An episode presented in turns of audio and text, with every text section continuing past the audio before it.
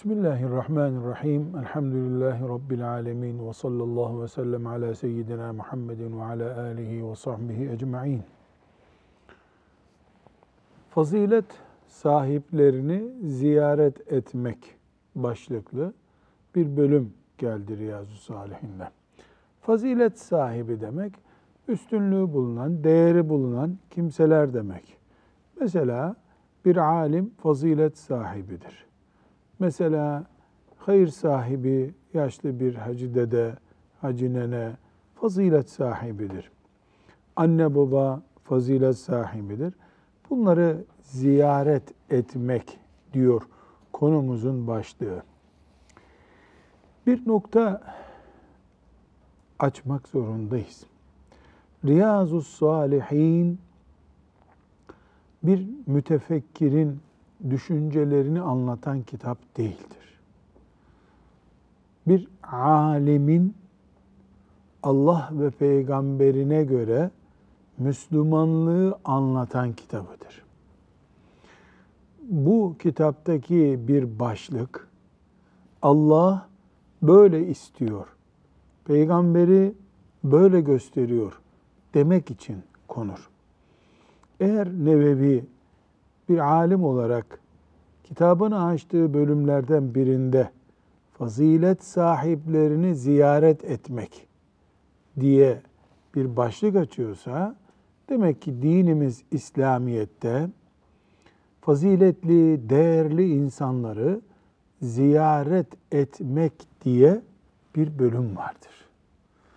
Cuma namazında camiye gitmek diye bir bölüm olduğu gibi bayram namazında camide bulunmak olduğu gibi, bayramlaşmak olduğu gibi. Fazilet sahibi insanlar elbette en başta akla alimler geliyor. Mücahitler de olur. Ümmeti Muhammed'e, insanlığa hizmet etmiş, belli bir mesafe almış insanlar olur. Yaşlılıkları olur. Eski zamanlarda, yani çok da eski değil, hacca gidip gelen insanlar, çok büyük bir mesafe kat ettikleri için, büyük bir ibadeti yerine getirdikleri için ve kolay kolay hacca herkes gidemediği için onlar da ziyaret edilirlerdi. Yani hacı geldiği zaman hacdan bir 10 gün, 15 gün evi yoğun bir ziyaretçi akınına uğrardı. Şimdi ise hac ibadetini elhamdülillah Kur'a çekerek ancak gidebilecek yoğunlukta eda ettiğimiz için böyle çok fazla hac ibadetinden dolayı bir ziyaretleşme olmuyor. Ama ala külli hal e, bir ziyaretleşme alimleri, büyükleri, İslam terbiyesi olarak var. Burada Kehf suresinden ayetler getirmiş Nevevi rahmetullahi aleyh. Musa aleyhisselamın e, bir ziyarete gidişini e, ve Hızır aleyhisselamla karşılaşma sürecini başlatan bir e, bölüm var. Kehf suresinin 60 ve 66. ayetleri arasında. Hafız Efendi bunu okuyalım. Bir ziyaret terbiyesi var. Bir ziyaret konusu var dinimizde dedik. Bunu anlatan bir bölüm mealini okuyalım. Hani Musa adamına senelerce yürüsem de iki nehrin birleştiği yere ulaşıncaya kadar gideceğim demişti. İki nehrin birleştiği yere varınca onlar orada balıklarını unuttular. Balık bir delikten süzülüp denizi boyladı. Oradan uzaklaştıklarında Musa adamına şöyle dedi. Azığımızı çıkar. Gerçekten biz bu yolculuğumuzda yorgun düştük. O da gördün mü o kayanın yanında konakladığımızda balığı unutmuşum. Onu söylemeyi bana ancak şeytan unutturdu. Balık şaşılacak şekilde denizde yolunu tutup gitmişti dedi. Musa aleyhisselam aradığımız zaten buydu dedi. Hemen izlerini takip ederek gerisin geriye döndüler. Derken kayanın yanına geldiklerinde orada kullarımızdan birini buldular. Ki biz ona tarafımızdan bir rahmet vermiştik ve katımızdan bir ilim öğretmiştik. Musa ona sana öğretilenden doğruyu bulmama yardımcı olacak bir bilgiyi öğretmen için senin peşinden gelebilir miyim dedi. Evet. Ayet-i Celile'yi teberrüken mealen dinlemiş olduk. Bu ayette Musa aleyhisselam ki Allahu Teala'nın en büyük beş peygamberinden birisidir. Bir başka zatı ziyaret etmekle emrolunuyor. Hızır aleyhisselam olduğunu biliyoruz, öğreniyoruz. Bu gidiyor. Yanındaki yardımcısıyla beraber gidip ziyaret ediyorlar. İşte azığı olan balık sepetten kaçıp gidiyor. Bir işaret olsun onlara diye. Olayın ayrıntısına girmeden görüyoruz ki Allahu Teala peygamberine bile Musa Aleyhisselam gibi bir peygambere bile e, ilim için yolculuğa çıkmasını, bir alimin peşinden gitmesini emir buyurmuş. Bu konuda sabrı ona öğretmiş. Sabretmesi gerektiğini ve böylece de kimsenin bütün bilgileri kuşatacak düzeyde bir şey bilemeyeceğini öğretmiş oldu Allahu Teala. Kısaca biz bu Kehf suresinin ayetlerinden bir alimin peşinden veya bir alimin izinden gitmenin peygamber birisinden örneğini görmüş olduk. Musa aleyhisselam bilmediği, tanımadığı birisinden ziyaret e, istiyor, ziyaretine gidiyor, onu buluyor. Sen bana Allah'ın öğrettiği şeylerden öğret diyor. Bu peygamber de böyleyse sıradan Müslümanlar da özellikle zaten böyledir. Burada Kehf suresinden yine 28. ayet var. Onu da koymuş Nevevi, onu da okuyalım mealini. Sabah akşam Rablerine dua ve niyaz edip hoşnutluğunu kazanmaya çalışanlarla beraber dişini sık, katlan. Yani onlarla beraber ol, olmaya çalış.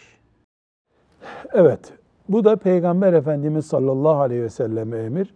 Sabah akşam Allah'a zikretmek yani Müslümanlığı yaşamak diye bir derdi olanlarla beraber ol. Kim? Peygamber sallallahu aleyhi ve sellem. E Peygamber sallallahu aleyhi ve sellem makamı peygamberlik makamı. Başka bir peygamber var mı onun yanında? Yok. O zaman öbürleri kim olabilir? Ümmetinden üç kişi, on kişi kimse insanlar olabilir. E makam olarak Peygamber sallallahu aleyhi ve sellem onlarla karşılaştırılmayacak bir makamın, peygamberliğin sahibi ama onlar iyi durumdalar ya. Allah'ı zikrediyorlar, elimle meşguller, takva halleri var. Sabah da öyle, akşam da öyle. Yani hep yoğun bu şekildeler. O zaman onlar ziyaret edilecek durumdadırlar. Dolayısıyla ziyaret edilecek durumda iseler sen ziyaret et. Peygamberine böyle bir emir buyurduysa Allahü Teala onun ümmetinden üç kişi, beş kişiye zaten bunu emretmiştir. Allah ve peygamberden başka derdi olmayanları ziyaret et, onların yanında bulun diye emir buyurmuş oldu Allahu Teala. Evet. 361. E, hadisi şerife geldik. E, burada Efendimiz sallallahu aleyhi ve sellemin vefatından sonra Ebu Bekir ve Ömer radıyallahu anhumanın üzerinden bir menkıbe var. O menkıbe yani menkıbe var derken hikaye manasında değil bir olay oluyor. O olayın e, ayrıntısını dinleyelim. Enes radıyallahu anh şöyle dedi. Resulullah sallallahu aleyhi ve sellemin vefatından sonra Ebu Bekir Ömer'e şöyle dedi. Kalk Ümmü Eymen radıyallahu anhaya gidelim. Resulullah sallallahu aleyhi ve sellemin yaptığı gibi biz de onu ziyaret edelim. Kalkıp gittiler. Ümmü Eymen isimli bir kadını ziyarete gidiyorlar. Neden? Resulullah sallallahu aleyhi ve sellem de onu ziyarete giderdi. Bu da bize bir ders. Evet. Yanına vardıklarında Ümmü Eymen ağladı. Onlar, niçin ağlıyorsun? Allah katındaki nimetin Resulullah sallallahu aleyhi ve sellem için çok daha hayırlı olduğunu bilmiyor musun dediler. Yani Resulullah sallallahu aleyhi ve sellem vefat etti diye ağlıyorsan, e zaten Resulullah sallallahu aleyhi ve sellem cennetine gitti. Ağlanacak bir şey yok. Ümmü Eymen şöyle dedi. Ben onun için ağlamıyorum. Ben Allah katındaki nimetlerin Peygamber aleyhisselam için elbette daha hayırlı olduğunu biliyorum. Ben vahyin kesilmiş olmasından dolayı ağlıyorum. Ebu Bekir ve Ömer'i de duygulandırdı. Ümmü Eymen'le birlikte onlar da ağlamaya başladılar. Evet bu hadisi şerif ne öğretiyor? Ümmü Eymen isimli bir kadın var. Bu kadın Resulullah sallallahu aleyhi ve sellem Efendimizin e, ziyaret ettiği bir kadındı. Resulullah sallallahu aleyhi ve sellem bir kadını ziyaret ediyorsa bu iyi bir şey o kadın için. Ebu Bekir de Ömer'e diyor ki radıyallahu anhuma kalk biz de Resulullah sallallahu aleyhi ve sellemin bu hatırasını yaşatalım diye Ümmü Eymen'i ziyarete gidiyorlar. Ümmü Eymen ağlıyor. Onları görünce ağlıyor. Çünkü onlar ona neyi hatırlatıyorlar? Peygamber sallallahu aleyhi ve sellem gelirdi de onun yerine siz geliyorsunuz şimdi diye.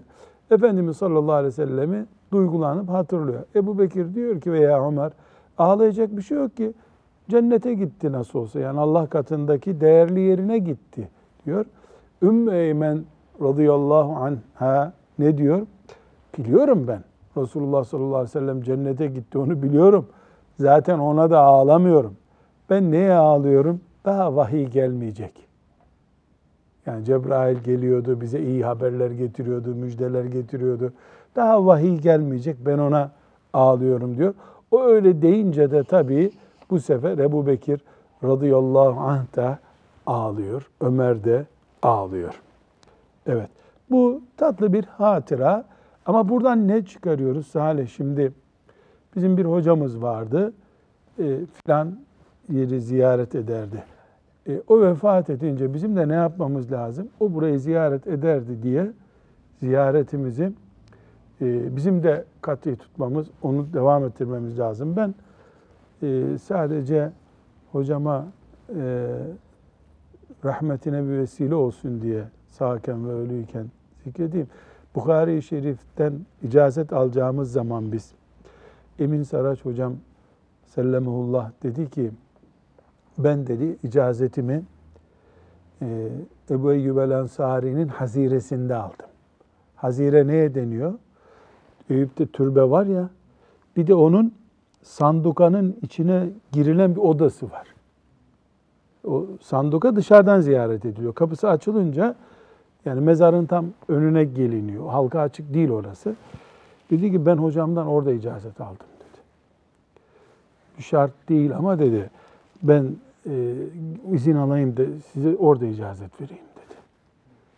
E, orada bereket öyle olsun dedi. Peki hocam dedik. Gittik. Bizim için de tabii büyük bir nimet oldu elhamdülillah. E, İnşallah ben de bir gün bir icazet versem birini oraya gidebilsem orada bu icazeti vermek isterdim. Farz değil, vacip değil. Ama bir hatırayı canlı devam ettirmek. Ebu Bekir radıyallahu anh'ın yaptığı iş. Bir şey mi söyleyeceksin? Ben e, bu hatırayla alakalı bir şey sormak istiyorum da. E, şimdi fazilet sahibi olan bir kadın da olsa o zaman e, erkekler e, gidip kendisini ziyaret edip bir duasını alabilirler diye mi anlamamız lazım? Ayşe anamıza gidildi. Radıyallahu anh'a. Senelerce Efendimiz sallallahu aleyhi ve sellem'den sonra senelerce yaşadı ve ziyaretine gidildi. Ee, Ümmü Eymen sahabi bir kadın tabi. Burada şöhret değil fazilettir aranan ama. Şöhretse onun peşine yani force için gidilen değil. Ee, Ümmü Eymen gibi bir kadın elbette. Bu zamanın Ümmü Eymen'i kimse o ziyaret edilecek. Şeriat e, kurallarımız muhafaza edildiği sürece kadın erkeği yok bu işin. Fazilet var. Elhamdülillah. Evet. 362. hadis-i şerife geçelim Hafız Salih. Ebu Hureyre radıyallahu anh'ten rivayet edildiğine göre Resulullah sallallahu aleyhi ve sellem şöyle buyurmuştur. Adamın biri bir başka köydeki kardeşini ziyaret etmek için yola çıktı. Ne zaman bu? Efendimiz sallallahu aleyhi ve sellem'den önceki dönem. Allah Teala adamı gözetlemek için onun yolu üzerinde bir meleği görevlendirdi. Adam meleğin yanına gelince melek nereye gidiyorsun dedi. Adam şu ileriki köyde bir din kardeşim var onu ziyarete gidiyorum cevabını verdi. Melek o adamdan elde etmek istediğin bir menfaatin mi var? Dedi. Adam yok hayır ben onu sırf Allah rızası için severim. Onun için ziyaretine gidiyorum dedi. Bunun üzerine melek sen onu nasıl seviyorsan Allah da seni öylece seviyor. Ben bu müjdeyi vermek için Allah Teala'nın sana gönderdiği elçisiyim dedi. Müslim'de hadisi şerif bu. Demek ki ortada bir hakikat var. Müslümanlar arasında Allah için birbirini sevmek diye bir iş var. Allah için birbirini sever Müslümanlar. Ve hiçbir menfaati olmasa da şu karşıki köydeki Müslüman kardeşimi ziyarete gidiyorum der. Allah da bunu beğendiği bir iş olduğu için bir melek göndererek rızasını o ziyarete giden mümine gösterir. Tek istenen şey nedir? Allah için olacak.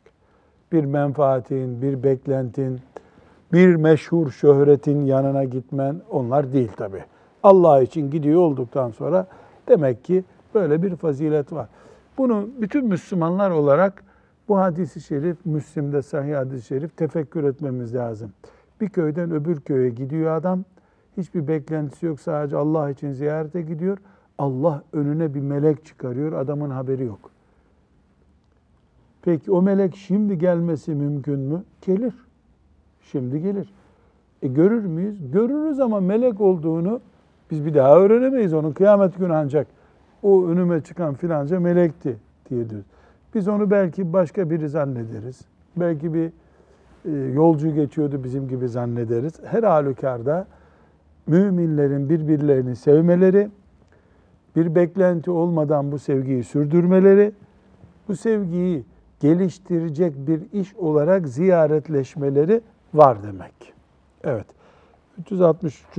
hadisi şerife geçebiliriz. Ebu Hureyre radıyallahu anh'ten nakledildiğine göre Resulullah sallallahu aleyhi ve sellem şöyle buyurmuştur. Bir insan bir hastanın halini, hatırını sormaya gider veya Allah için sevdiği bir kişiyi ziyaret ederse ona bir melek şöyle seslenir. Sana ne mutlu, güzel bir yolculuk yaptın. Kendine cennette barınak hazırladın. Sana ne mutlu. Cennette kendine yer hazırladın. Kime deniyor? Hasta mümini ziyaret edene deniyor. Veya bir mümin kardeşini ziyaret edene deniyor. O zaman ben şunu diyebilirim. Melekler cenneti neyin üzerine vaat ederler? İbadete vaat ederler. Bir şey ibadetse ona cennetten bir yer vaat eder melek. Hasta ziyareti demek ki bu ümmetin Allah rızası için yaptığı zaman cennet kazandığı işlerden birisi. Elbette cuma namazının yerine bir hasta ziyaretine gideyim diyecek hali yok. Farzları yerine getirecek, haramlardan kaçacak. Hasta ziyaret ettiği zaman da sevap kazanacak. Peki hasta ziyareti mesela zengin biri ise dolup taşıyor hastane. Gariban biri ise hiç kimsenin vakti olmuyor onu ziyarete. Biz bunu mu konuşuyoruz? Hayır. Allah'ın kuludur. Benim ümmetiminden birisidir diye ayrım yapmadan ziyarete giden Müslümanı konuşuyoruz. İşin içine şöhret vesaire girdi mi zaten veya menfaat girdi mi onu konuşmaya bile gerek yok. 364. hadis-i şerife geçelim. Ebu Musa el-Eş'ari radıyallahu anh'ten rivayet edildiğine göre Resulullah sallallahu aleyhi ve sellem şöyle buyurmuştur. İyi ve kötü arkadaşın hali güzel koku satanla körük çekenin haline benzer. Şimdi körük şu anda bilinmiyor, benzetelim biz. Yani senin iyi veya kötü arkadaşın var. Bunu neye benzetiyor Efendimiz sallallahu aleyhi ve sellem? Parfüm satan bir dükkanda oturmanla kömür ocağında oturmana benzetiyor. Maden ocağında oturan çıkan yüzü gözü ne oluyor? Kapkara oluyor, is oluyor. Parfüm satan bir dükkanda oturursan ne oluyorsun? Mis gibi kokup dışarı çıkıyorsun. İyi ve kötü arkadaş böyledir diyor Efendimiz sallallahu aleyhi ve sellem. Misk satan yani güzel kokuyu satan ya sana güzel kokusundan bir miktar meccanen verir Yani gel bir süreyim sana koku der. Güzel kokarsın. ya da sen satın alırsın ya da hiç değilse güzel koku koklanmış olursun. Yani orada durdukça zaten burnun koku alacak. Körük çeken kimse ise ya elbiseni yakar ya da körüğün kötü kokusundan rahatsız olursun. Yani körük şimdi yok tabi. Ateş, e, maden e, eritmek, demiri eritmek için e, yakılan ateşe körük çekiyorsun. O sürekli ateşi ağırlıyor. Bu sefer toz, duman, kül senin üzerine geliyor. Yani demek ki Efendimiz sallallahu aleyhi ve sellem bu hadisi buraya koymuş Nevevi rahmetullahi aleyh. Ne demek istiyor? Yani bir ziyaret muhakkak yapacaksın. İyi insanı ziyaret ettiğin zaman bir sonuç var. Kötü insanı ziyaret edip yanında oturduğun zaman bir sonuç var. Evet 365. hadis-i şerife gelelim. Ebu Hureyre radıyallahu anh'ten rivayet edildiğine göre Peygamber sallallahu aleyhi ve sellem şöyle buyurdu. Kadın dört sebepten biri için alınır. Malı, soyu, güzelliği ve dindarlığı. Sen dindar olanı seç. Aksi halde sıkıntıya düşersin. Peki Hafız Salih. Sana soru. Biz salih insanları ziyaret etmekle ilgili bir konu okuyoruz değil mi? Bu hadis evlenmekle ilgili, salih insanları ziyaret etmekle ilgili değil. Burada ne işi var bu hadis-i şerifin? Ne tahmin ediyorsun? İki şey tahmin ediyorum hocam. Birincisi Nevevi hemen az önce okuduğumuz güzel insanla kötü insan, iyi kokuluyla kötü kokulunun arkasından bunu buraya kaydetmiş. Demek ki e, dindarlığı tercih edilerek seçilen kadın güzel koku satan, dağıtan kadın gibidir. Kocasını da o hale getirir. Güzel, bu güzel. Birincisi bu. İkincisi de Ama direkt konumuzla ilgili değil bu. Evet. İkincisi de bir kadın e, fazilet sahibi olması için dindarlığının ön planda olması lazım. Böyle bir kadınla Allah katında işte takvasını ispat etmiş bir kadınla evlenen kişiyle ömür boyu bir ziyaret, muhabbetleşme yaşayacağı için kocası hadis-i şerifi doğrudan yaşamış oluyor. Ya da şöyle de özetleyebiliriz bunu. Mümin bir insanın ziyaret ettiği kimseler, oturup kalktığı kimseler konusunda bir e, kıstası var. Bir kriter kullanıyor değil mi? Eğer dindarlıktan yana ise bu tercihin karda olursun hep. Yani kadınla evlenirken güzeldir, babası zengindir diye de evlenebilirsin. Dindar kadındır diye de evlenebilirsin. Kar edersin dindar kadın olursa. Tercih senin kafanda tercih söz konusu olduğunda din eksenli bir tercih yaparsan aile mutluluğunu kurmuş oluyorsun. Bu mantığın ziyaretleştiğin insanlar üzerinde de devam etmiş oluyor diye bir üçüncü maddede ilave edebiliriz. Güzel. Buyur. Yani e, zaten fazilet sahibi insanlarla e, insanları ziyaret etmemizdeki maksat e, işte o- onlardan istifade etmek. Yani bir kimse fazilet sahibi bir kadınla evlendiği vakitteki o dindar bir kadındır. Her zaman o mutluluğu yaşayacak. Ebedi mutluluk onun için şüphesiz. Ve cennette devam edecek. Tabii. 366. hadisi şerifi okuyalım. Abdullah İbni Abbas radıyallahu anhuma'dan rivayet edildiğine göre Peygamber sallallahu aleyhi ve sellem Cebrail aleyhisselama bizi daha sık ziyaret etmeni engelleyen nedir diye sordu. Evet. Yani niye daha sık gelmiyorsun diye buyurdu. Bunun üzerine Meryem suresinin 64. ayeti indi. Biz ancak senin Rabbinin emriyle ineriz. Önümüzde, arkamızda ve bunların arasında ne varsa hepsi Rabbinindir. Yani burada Efendimiz sallallahu aleyhi ve sellemin bir dostluk, muhabbet ortamı var Cebrail aleyhisselamla. Bizim tabi anlayamayacağımız bir düzey bu. E, bu sefer dostluk e, devam etsin, daha çok gel diyor. Efendimiz kalkıp gidemiyor Cebrail aleyhisselama tabi. O da ne buyuruyor? Bizi Allah gönderiyor, geliyoruz. Bu da e, yani sen Hasan Hoca Efendi ile daha çok tabi altlı üstlü oturuyorsunuz şimdi değil. Yani uzakta oturduğu zaman ya Hasan hocam daha çok gel daha çok çay içelim demen sünnete uygun bir tavır demek ki. Yani üç ayda bir geliyorsun.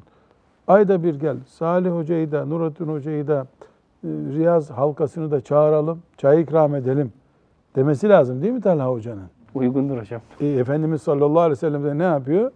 E, Cebrail aleyhisselama niye daha fazla gelmiyorsun diyor. Bu hadiste buraya niye konuyor? Madem bir dostluk var mümin kardeşinle teşvik et. Daha fazla gelsin. Sen daha fazla git diye bu söylenmiş oluyor. Evet. Bir sonraki hadis-i şerife geçelim. Ebu Said el-Hudri radıyallahu anh'ten Nebi sallallahu aleyhi ve sellemin şöyle buyurduğu rivayet edilmiştir. Müminden başkasını dost tutma, yemeğini müttakilerden başkasına tattırma. Evet, müminden başkasını dost etmeyeceksin. Bir, yemeğini muttakiler yiyecek. Müttaki kim?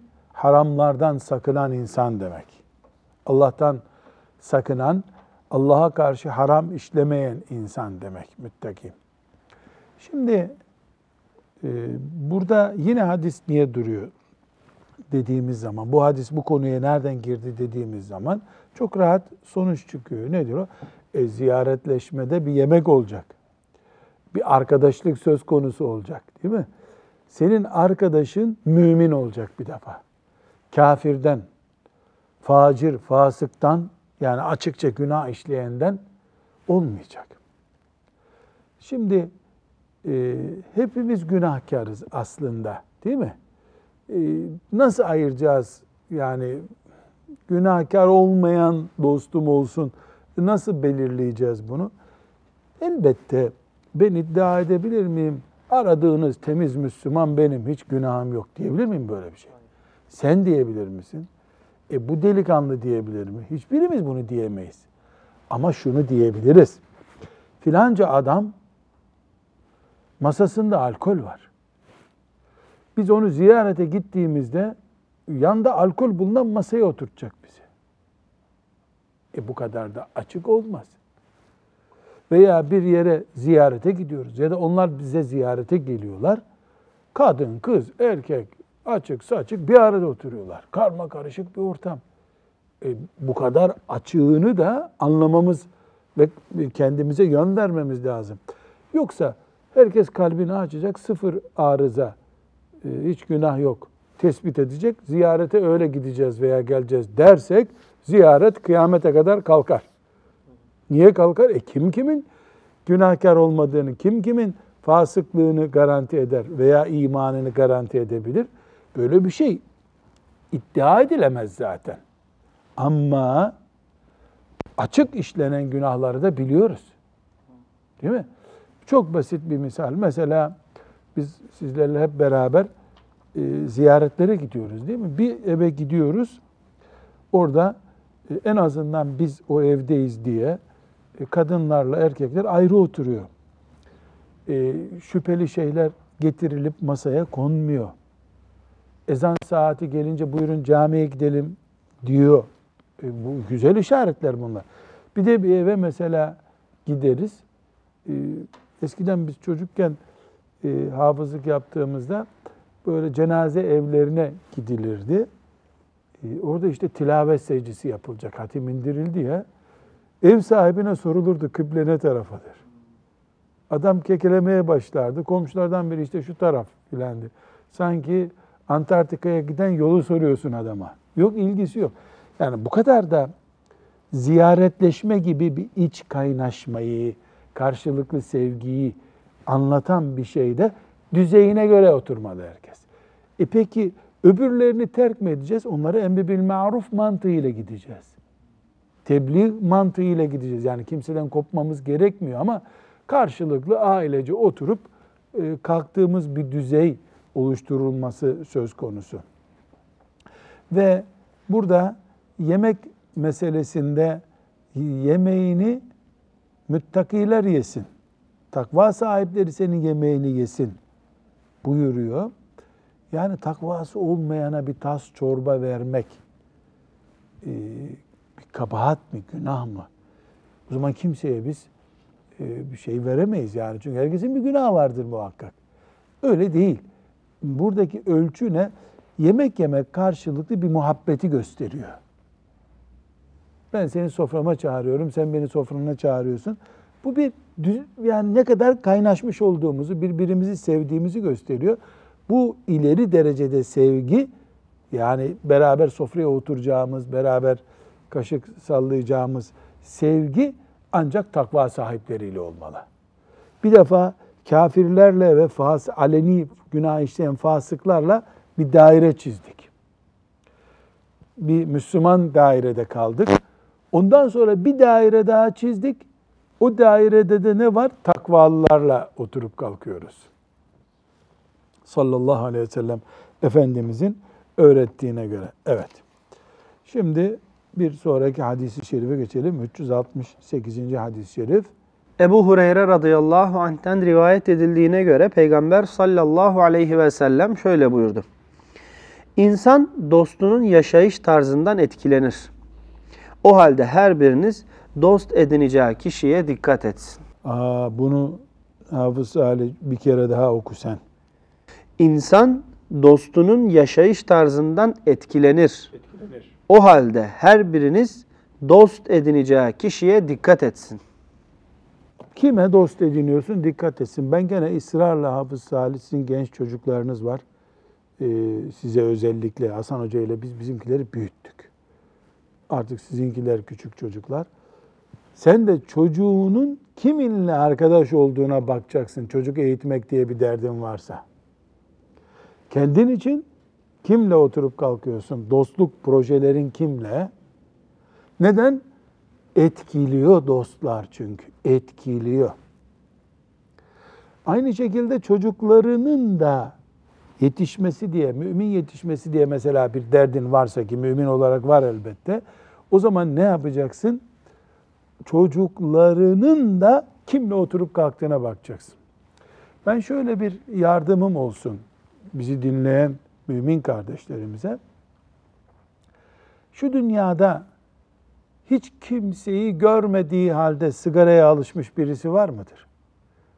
Yani hiç sigara içen görmemiş, Kendi kendine birden sigaraya başlıyor. sigarayı keşfetmiş. Çok zor. Bir kişi vardı 300 sene önce. O da sigara değil de tütünlü veya ona benzer bir dumanla oynuyorlardı arkadaşlar olarak sigarayı keşfettiler. Peki birisinden intikam almayı, dövmeyi, çetecilik yapmayı bunları hiç kimseden görmeden kendi kendine bir insan keşfedip gidip bir dükkan soyuyor, çete kuruyor. Böyle bir şey olabilir mi? O da çok zor. Efendimizin hadisi o zaman çok mucizevi bir, cevamiül kelimden bir hadis. Arkadaş etkiliyor. Onun için anneler temiz çocuklar yetiştiriyorlar. Ağzından Allah peygamber çıkıyor çocukların. Ne kadar güzel. Sonra anne diyor ki okula gitti bir hafta sonra çocuk değişti diyor. Neden? Okulda yeni yeni arkadaşlar buldu. O zaman okulu da seçmek gerekiyor, arkadaşı da seçmek gerekiyor. Hiç yapamıyorsan çocuğu uyarmak, oturduğun kalktığın çocuklara dikkat et yavrum demek gerekiyor. Onun için okula gideceği zaman çocukların evden çok sevecekleri bir yer olmaması yönünde hazırlıklı olmaları gerekiyor. Yani çocuk eğer okula gideceği zamanlarda evde bir soğukluk varsa okuldaki arkadaşlarını ikinci bir dost olarak, daha değerli bir dost olarak listesine alacak demektir. Bunlar hepsi yani tedbir olarak hazırlıklı olmamız gereken şeylerden biri. Burada alimlerimiz Efendimiz sallallahu aleyhi ve sellem bu hadisinin şerhinde zikrettikleri şeyler var. Özellikle e, belli şeyler saymışlar. Yani bir arkadaşta neler arayalım demişler. Birincisi imanına bakalım diyorlar. İmandan sonra takvasına bakalım. Üçüncü olarak akıl düzeyine bakalım. Dördüncü olarak ahlak düzeyine bakalım. Beşinci olarak göğsünde kin, nefret besleyen biri mi ona bakalım. Ahlaklı adam ama kızdığı zaman da ebedi affetmiyor. Hani sahabinin biri diyor ya sen cennetlik nasıl olduğunu sorduğuna ne cevap veriyor? Göğsümde kimseye bir dert taşımıyorum diyor. Ve bir başka şey sebat ehli bir adam mı? Yani ben bununla yola çıksam ne kadar devam eder e, bu dostluğumuz? Bunu inceleyelim. Kaç etti? Altı. Yedincisi de diyorlar ki görevlerine ve haklarına bağlı biri mi? Arkadaşlığın bir gö- görevin olacak arkadaşsın, bir de hakların olacak. Yani kendi haklarını bile koruyacak düzeyde olmayan birini alimler arkadaş görmek istemiyorlar. Tamam iyi adam ama cebinden parasını alıyorsun ses çıkarmıyor. Uzat enseni diyorsun vuruyor. Ondan arkadaş olmaz. Çünkü niye olmaz? Seni o hale getirecek. Tekrar özetleyecek olursak iman, takva, akıl, ahlak, temiz göğüslülük, sebat yani dayanıklılık, haklar ve görevlerde ciddiyet. Bunları iyi bir kardeşlik, arkadaşlık standardı olarak muhakkak kollamamız lazım. Dost edindiklerimizden. Evet bundan sonraki hadisi şerifleri seri bir şekilde okuyalım. Efendimiz sallallahu aleyhi ve sellemin çok farklı zamanlarda zaten eee izah ettiğimiz hadislerdendir. Okuyalım. Ebu Musa el-Eş'ari radıyallahu anh'ten rivayet edildiğine göre Peygamber sallallahu aleyhi ve sellem şöyle buyurdu. Kişi sevdiğiyle beraberdir. Bir başka rivayette Peygamber aleyhisselama bir kişi bir topluluğu sevdiği halde onların seviyesine erişemezse böyle biri hakkında ne buyurursunuz diye sorulduğu onun da kişi sevdiğiyle beraberdir buyurduğu nakledilmiştir. Yani hadis çok açık. Herkes sevdiğiyle beraber. Ben Ebu Bekir radıyallahu anh'ı seviyorum. E, o mezarında, o Medine'de, ben buradayım. Merak etme Allah kıyamet günü buluşturacak. Kimi seveceğiz, kimi ziyaret edeceğizin ölçüleri. Devam edelim. öbür Enes hadiste. radıyallahu anh'ten şöyle dediği rivayet olunmuştur. Bir bedevi Resulullah sallallahu aleyhi ve selleme kıyamet ne zaman kopacak diye sordu. Efendimiz sallallahu aleyhi ve sellem de kıyamet için ne hazırladın buyurdu. Allah ve Resulünün sevgisini dedi. Bunun üzerine Peygamber sallallahu aleyhi ve sellem o halde sen sevdiğinle berabersin buyurdu. Yani adam Peygamber Efendimiz'e bir soru soruyor. Kıyamet ne zaman? E ne edeceksin kıyameti? Hazır mısın dediğinde seni seviyorum diyor. E o zaman herkes sevdiğiyle beraber. Bukhari ve Müslim'in rivayetlerinde Bedevi'nin cevabı şu şekildedir. Ahiret için öyle çok oruç, namaz ve sadaka hazırlayabilmiş değilim. Ancak ben Allah'ı ve peygamberini seviyorum. Sallallahu aleyhi ve sellem. Evet. Demek ki herkes sevdiğiyle beraber olacağına göre bu zat da sevdiğiyle beraber olacak. Öbür hadis-i şerifi de aynı mantıklı dinleyelim. Abdullah İbni Mesud radıyallahu anh şöyle dedi. Resulullah sallallahu aleyhi ve selleme bir adam geldi ve Ya Resulallah bir topluluğu seven fakat onların işlediği amelleri işleyemeyen bir insan hakkında ne buyurursunuz? dedi.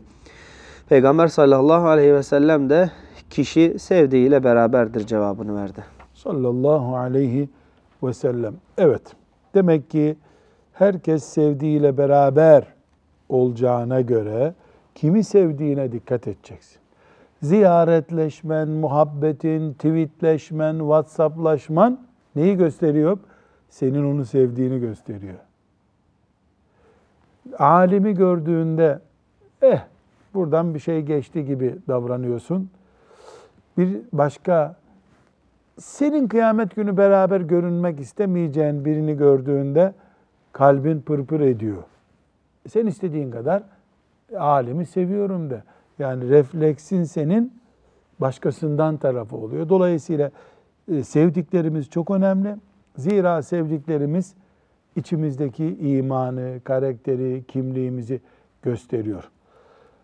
Devam edeceğiz bu bölümde. Birkaç hadis-i şerif daha var. Ve sallallahu ve sellem ala seyyidina Muhammedin ve ala alihi ve sahbihi ecma'in velhamdülillahi rabbil alemin.